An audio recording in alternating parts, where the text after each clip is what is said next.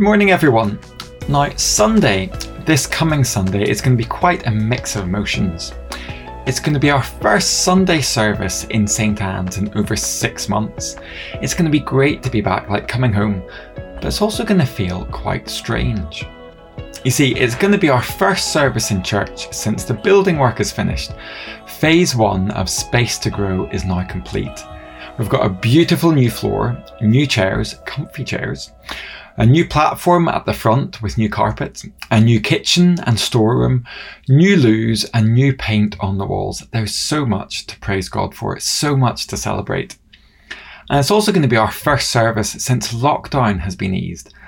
There'll be joy at meeting together again, at being able to see each other, I know I can't wait to see your faces as I lead and preach, because it's a bit weird preaching in front of a computer screen. I'm still not used to it. But of course, Sunday is also going to be a day of sadness. So much has changed over the past six months. We can't meet like we've done in the past. We can't sing together. We can't put on children's groups. We can't shake hands or hug. We can't share communion fully. And we can't meet for tea and coffee after each service. And on top of that, not everyone is able to come or even allowed to come to the service. Many will still be at home shielding and isolating from the pandemic for themselves and for their loved ones. You see, we'd hoped to have a grand reopening of church after this building work, inviting everyone in the area to come and celebrate with us, maybe even getting Bishop Bev to come along too. But it'll be many more months before we can even begin to plan such an event. So Sunday's going to be a mix bittersweet. Thankfulness for what has been accomplished, but sadness that it's not what we'd hoped for. I guess maybe even relief that we can at least start to meet. Well, we're not the first people to have experienced such a mix of feelings. The book of Ezra mentions such an event. Ezra, that's a book in the Old Testament. In fact, it's in the middle of the Old Testament, just after Kings and Chronicles. But historically, the events of the book of Ezra occur near the end of the Old Testament period, around about 500 BC. You see, the Old Testament is all about God and his people Israel. God had a covenant, an agreement with them. They would be his people, they'd praise, honour, and serve him, and he would be their God. He would care and protect them. But sadly, the people of Israel had a tendency to turn away from God to ignore him, and to worship other gods and idols.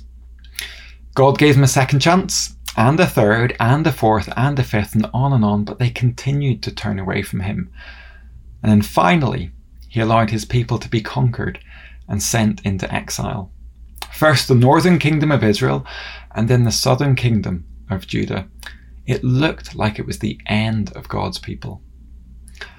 But 70 years later, a prophecy in the book of Jeremiah came true. You see, God moved the heart of Cyrus, the king of Persia, and he allowed God's people to return to the land. And they were allowed to rebuild not only Jerusalem, but also the temple of the Lord. And the books of Ezra and Nehemiah tell us what happened next. I'm going to read from Ezra chapter 3, verses 1 to 13, and it says this. When the seventh month came, and the Israelites had settled in their towns, the people assembled together as one in Jerusalem. Then Joshua son of Jozadak and his fellow priests, and Zerubbabel son of Shealtiel and his associates, began to build the altar of the God of Israel to sacrifice burnt offerings on it, in accordance with what is written in the law of Moses, the man of God. Despite their fear of the peoples around them, they built the altar on its foundation and sacrificed burnt offerings on it to the Lord, both the morning and evening sacrifices. Then, in accordance with what is written, they celebrated the festival of tabernacles with the required number of burnt offerings prescribed for each day. After that, they presented the regular burnt offerings, the new moon sacrifices, and the sacrifices for all the appointed sacred festivals of the Lord, as well as those brought as freewill offerings to the Lord. On the first day of the seventh month, they began to offer burnt offerings to the Lord, though the foundation of the Lord's temple had not yet be laid, been laid. Then they gave money to the masons and carpenters, and gave food and drink and olive oil to the people of Sidon and Tyre, so that they would bring cedar logs by sea from Lebanon to Joppa, as authorized by Cyrus, king of Persia. In the second month of the second year after their arrival at the house of God in Jerusalem, Zerubbabel son of Shealtiel, Joshua son of Jozadak, and the rest of the people, the priests and the Levites, and all who had returned from captivity into Jerusalem, began the work. They appointed Levites twenty years old and older to supervise the building of the house of the Lord. Joshua and his sons and brothers, and Kadmiel and his sons, descendants of Hodaviah, and the sons of Henadad and their sons and brothers, all Levites, joined together in supervising those working on the house of God. When the builders laid the foundations of the temple of the Lord, the priests in their vestments and with trumpets, and the Levites, the sons of Asaph, with cymbals, took their places to praise the Lord, as prescribed by David, king of Israel. With praise and thanksgiving they sang to the Lord, He is good, His love endures forever. And all the people gave a great shout of praise to the Lord, because the foundation of the house of the Lord was laid. But many of the older priests and Levites and family heads who had seen the former temple wept aloud when they saw the foundation of this temple being laid, while many others shouted for joy. No one could distinguish the sound of the shouts of joy from the sound of weeping because the people made so much noise, and the sound was heard far away. So, as we've heard, the first thing that the people of Israel did was to rebuild the altar. And they did this so that they could offer the daily sacrifices that God required of them. Then they started to rebuild the temple, the place where God met with his covenant people. And after that, they had a praise service. Verse 10 tells us there, that there were trumpets and cymbals. And verse 11 that there was singing. In fact, it was quite a noisy event. Verse 11 says there was a great shout of praise, something that we sadly won't be able to do on Sunday in case we pass on the virus. But then come the painful words of verse 12. It says, But many of the older priests and Levites and family heads who had seen the former temple wept aloud when they saw the foundation of this temple being laid while many others shouted for joy. So, on the day the temple foundations were laid, a day of celebration, there was weeping, deep, intense weeping. Verse 13 tells us no one could distinguish the shouts of joy for the sound of weeping, because the people made so much noise, and the sound was heard far away. What a mix of emotions on that day. The younger ones were excited, the older ones were devastated. It wasn't as good as the old days. And our return from our six month exile will no doubt have similarities. We won't be able to hide from the change. Now, some of us will love the change, the excitement of what is new, a bit like getting a new phone or a new computer. It's upgraded, it's better. But others of us hate change. It's difficult. We like what we had. We were used to it. Change is disorientating and confusing. It's not better, it's worse. You see, in Ezra's day, the young were excited. The temple foundation was better because the people were going from no temple to having a temple. Finally, there would be a place where they could meet with God. But for the old, well, the temple foundation was worse. It wasn't as good as the old one, Maybe it wasn't as big or maybe it wasn't as ornate. Over 70 years, things had gone from better to worse. So as we prepare for Sunday, whether you're joining us in person or are continuing to watch online, whether you're celebrating the changes and the chance to meet, or whether you're mourning the past and the limitations that we now face, let's be aware that we will have a mix of emotions after our six month exile. It's going to feel strange.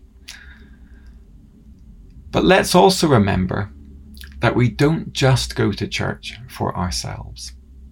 When the exiles returned to Jerusalem, their relationship with God was the most important thing. That's why they rebuilt the altar as the first thing they did.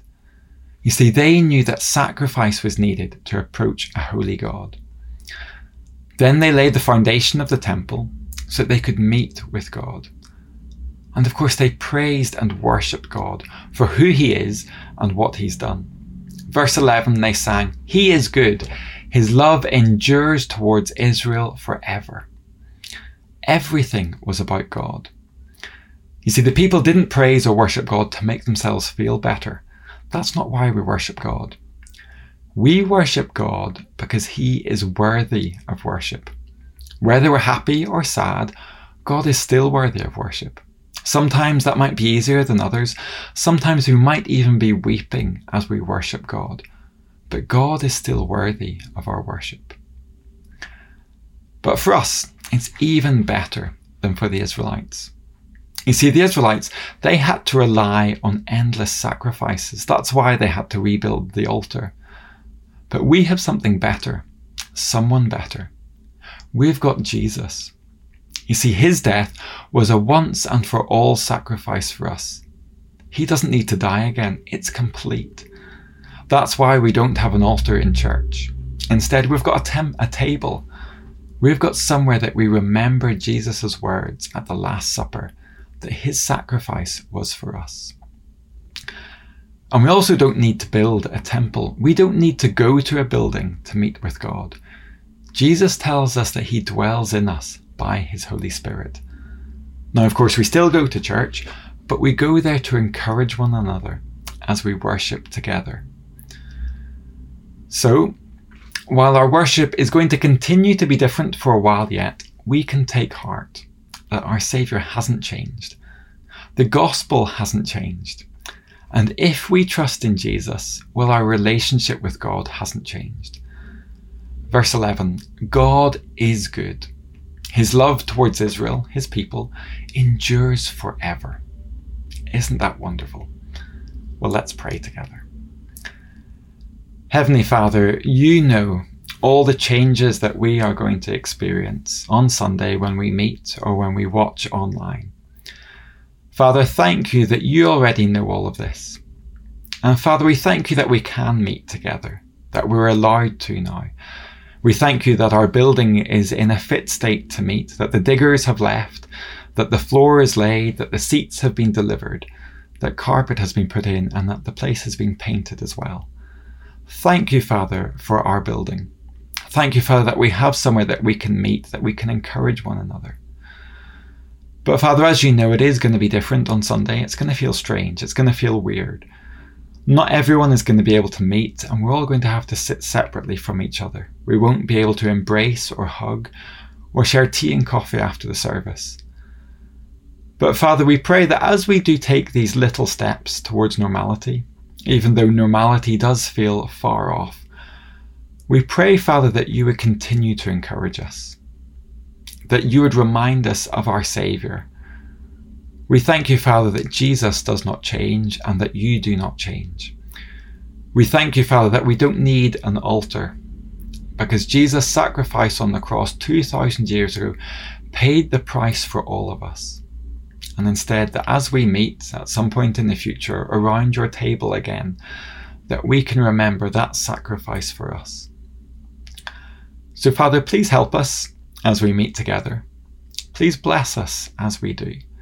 And please especially bless those who are sad at not yet being able to meet with us. Please keep us. Please keep us close to you. And please, Father, help us to grow in our relationship with you during this strange time. And we pray that all for your glory. In Jesus' name. Amen.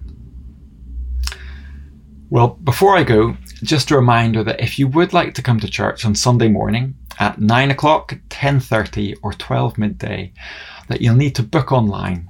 That's stanseggbirth.com, stanseggbirth.com, or you'll need to phone the vicarage. And hopefully, if you can't access the website because you're a local, at least you'll know the vicarage website. But do get in touch with someone else if you're not sure how to do that. As I said earlier, we hope to live stream the service on Sunday morning, but please bear with us if there are any issues. I'm sure there'll be at least a few teething problems. Um, if we can't put either of the services on live, we'll upload a recording to St Anne's website as soon as we can after the services finish, hopefully by early afternoon.